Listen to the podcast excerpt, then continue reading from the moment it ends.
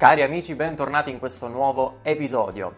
Empatia, questa qualità dell'uomo che oggi viene spesso confusa con simpatia per un'altra persona, oppure per il fatto di provare le stesse cose che prova un nostro amico, un nostro conoscente, una persona con cui ci relazioniamo.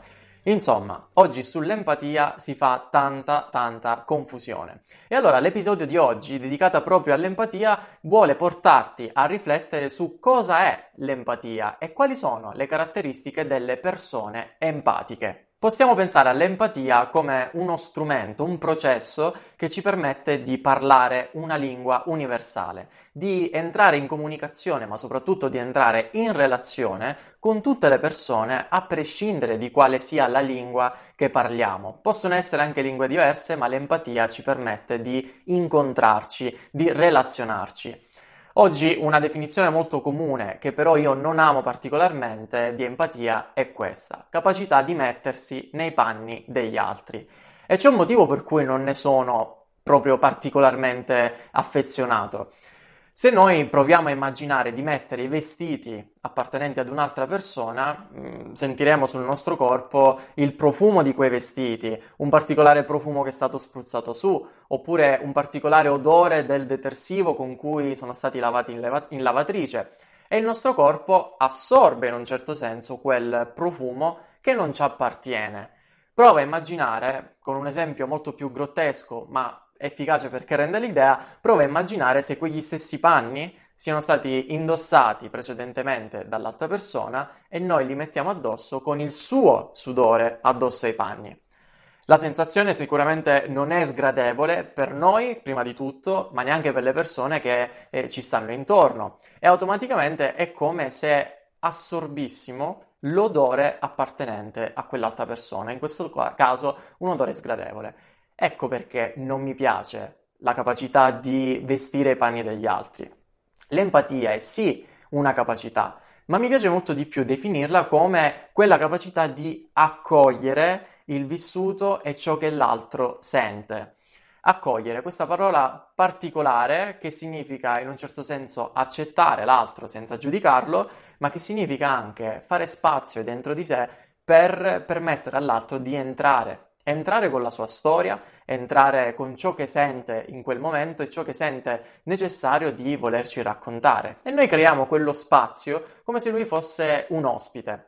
L'assenza di giudizio quindi è necessaria perché immagina di dover andare a casa di qualche tuo amico, immagina di dover essere ospite per qualche sera, sicuramente la sensazione non sarà gradevole se immagini di dover assistere a un processo continuo a casa di questi tuoi amici. E allora è questa la sensazione. Quando accogliamo l'altro, l'assenza di giudizio è indispensabile affinché l'altro possa sentirsi eh, comodo con noi, possa stare in relazione con noi e quel processo empatico possa venire fuori e si possa creare. Qual è la caratteristica peculiare dell'accoglienza e dell'empatia? È proprio porre l'attenzione sull'altra persona.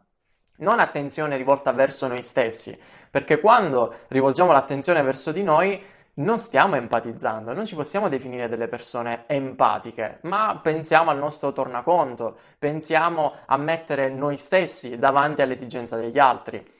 Alle poste, per esempio, se ti capita di fare la fila per pagare una bolletta o consegnare un pacco, eh, c'è l'emblema di questo processo al contrario, quindi non empatico, perché se ascolti le discussioni delle persone è un continuo fare a gara a chi ha più disgrazie. E chi ha più disgrazie che se la gioca sul numero è a chi ha quelle peggiori.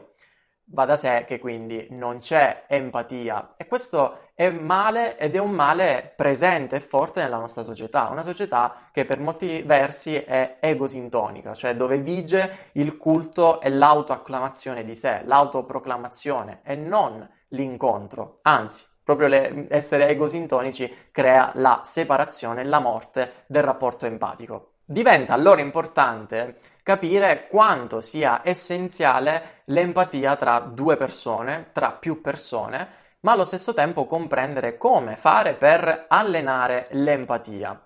Innanzitutto bisogna mettersi in una posizione che non sia di attivazione e di andare subito ad agire verso l'altro, ma al contrario di profondo ascolto. non è un ascolto passivo, ma un ascolto responsabile, un ascolto consapevole, un ascolto che parte da se stessi. Quindi riuscire a sviluppare quella famosa intelligenza emotiva, riconoscendo le proprie emozioni, eh, chiamandole per nome, sentendole prima di tutto e poi riuscendo ad esprimerle in modo funzionale, in modo efficace nella relazione con gli altri. E in questo modo, partendo da sé, riconoscendo ciò che è proprio, possiamo osservare e farci un'idea di quello che l'altro prova. Se l'altro mentre racconta la propria storia, ad esempio, è arrabbiato, oppure se l'altro è triste, se l'altro prova gioia. Ma non solo, possiamo anche constatare se c'è una divergenza tra ciò che dice e ciò che invece dimostra. Per esempio, se io dovessi raccontare di essere arrabbiato, mm, sono nero dalla rabbia con questo tono di voce, a me non trasmette rabbia per niente, anzi a me trasmette forse più delusione, tristezza e non sto lì a giudicarlo. Abbiamo detto che accettazione, accoglienza significa non puntare il dito contro, ma vado ad incontrare l'altro proprio su quel piano, restituendo che magari quello che tu senti dentro in quel momento non è una rabbia, ma provi più una delusione, tristezza. Che attenzione, ecco la differenza tra mettersi nel panino degli altri ed accogliere. Non è la delusione della sua, dell'altra persona che senti, ma è la tua. La tua delusione che risuona rispetto a un vissuto, a una tua storia in passato e che rievoca dentro di te quella sensazione perché vuol dire che già la conosci, già è tua. Allora la chiave proprio dell'empatia è questa, fare una separazione tra ciò che è tuo e ciò che è dell'altro e permetterti di incontrarlo proprio su quella risonanza. Incontrarlo quindi significa, beh, una volta che ti ho riconosciuto, una volta che ti accolgo, allora forse possiamo occuparcene insieme. E anche qui bisogna stare attenti perché a volte occuparcene insieme, inteso come anche aiutare, eh, viene frainteso nel senso che io mi sostituisco a te, ti dico cosa fare. Ma sì, guarda, secondo me dovresti fregartene del tuo capo che così sbraita al lavoro. Ma guarda, dovresti rimproverare i tuoi figli.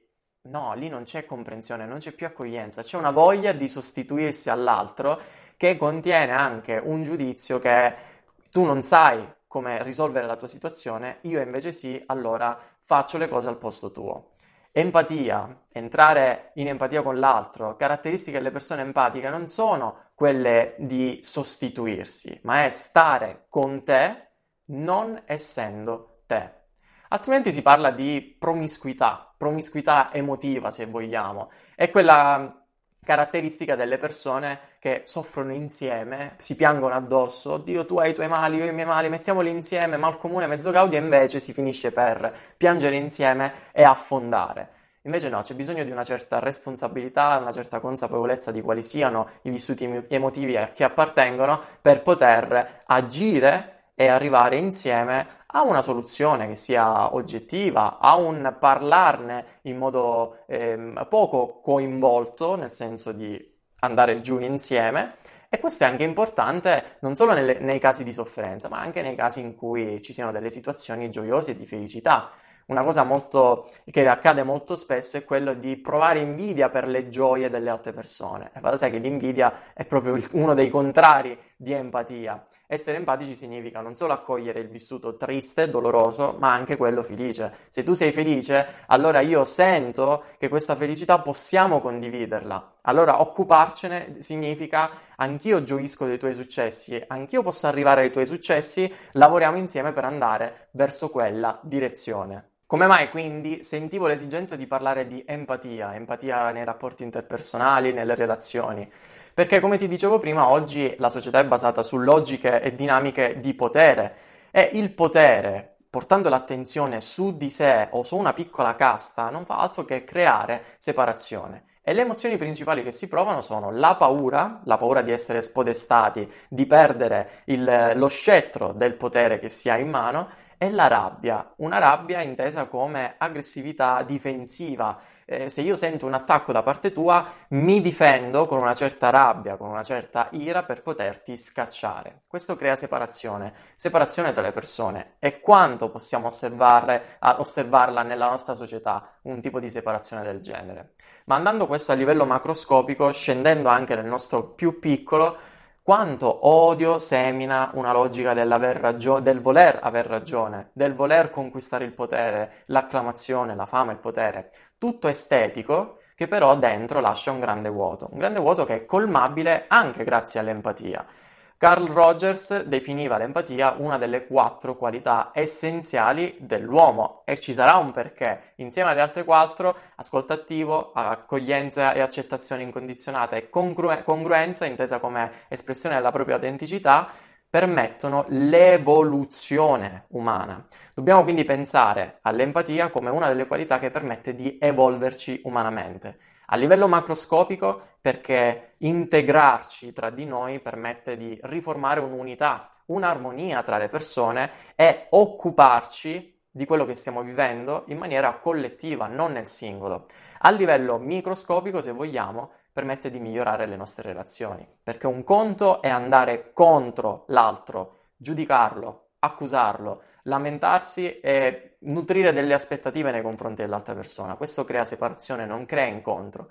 Un altro invece è quello di comprendere, accogliere, accettare, andare insieme verso un'unica direzione senza però lasciarsi contaminare, senza creare quella promiscuità emotiva di cui ti parlavo poco fa. Allora tu riesci a sviluppare, ad essere empatico, sei una persona empatica nelle tue relazioni, ma anche nel tuo modo di pensare rispetto alla tua posizione nella società di oggi, perché no, nel mondo moderno? Fammelo sapere con un commento oppure mandandomi un messaggio su WhatsApp e se vuoi ricevere ogni giorno le notifiche su questi episodi che pubblico giornalmente, ma anche dei consigli extra, ogni mattina un messaggio con una riflessione, uno stimolo per il tuo percorso di sviluppo ed evoluzione personale, mandami un messaggio WhatsApp con su scritta la parola consiglio al 329 32 11 971 o vai sulla pagina sebastianodato.it slash consiglio. Un abbraccio, alla prossima!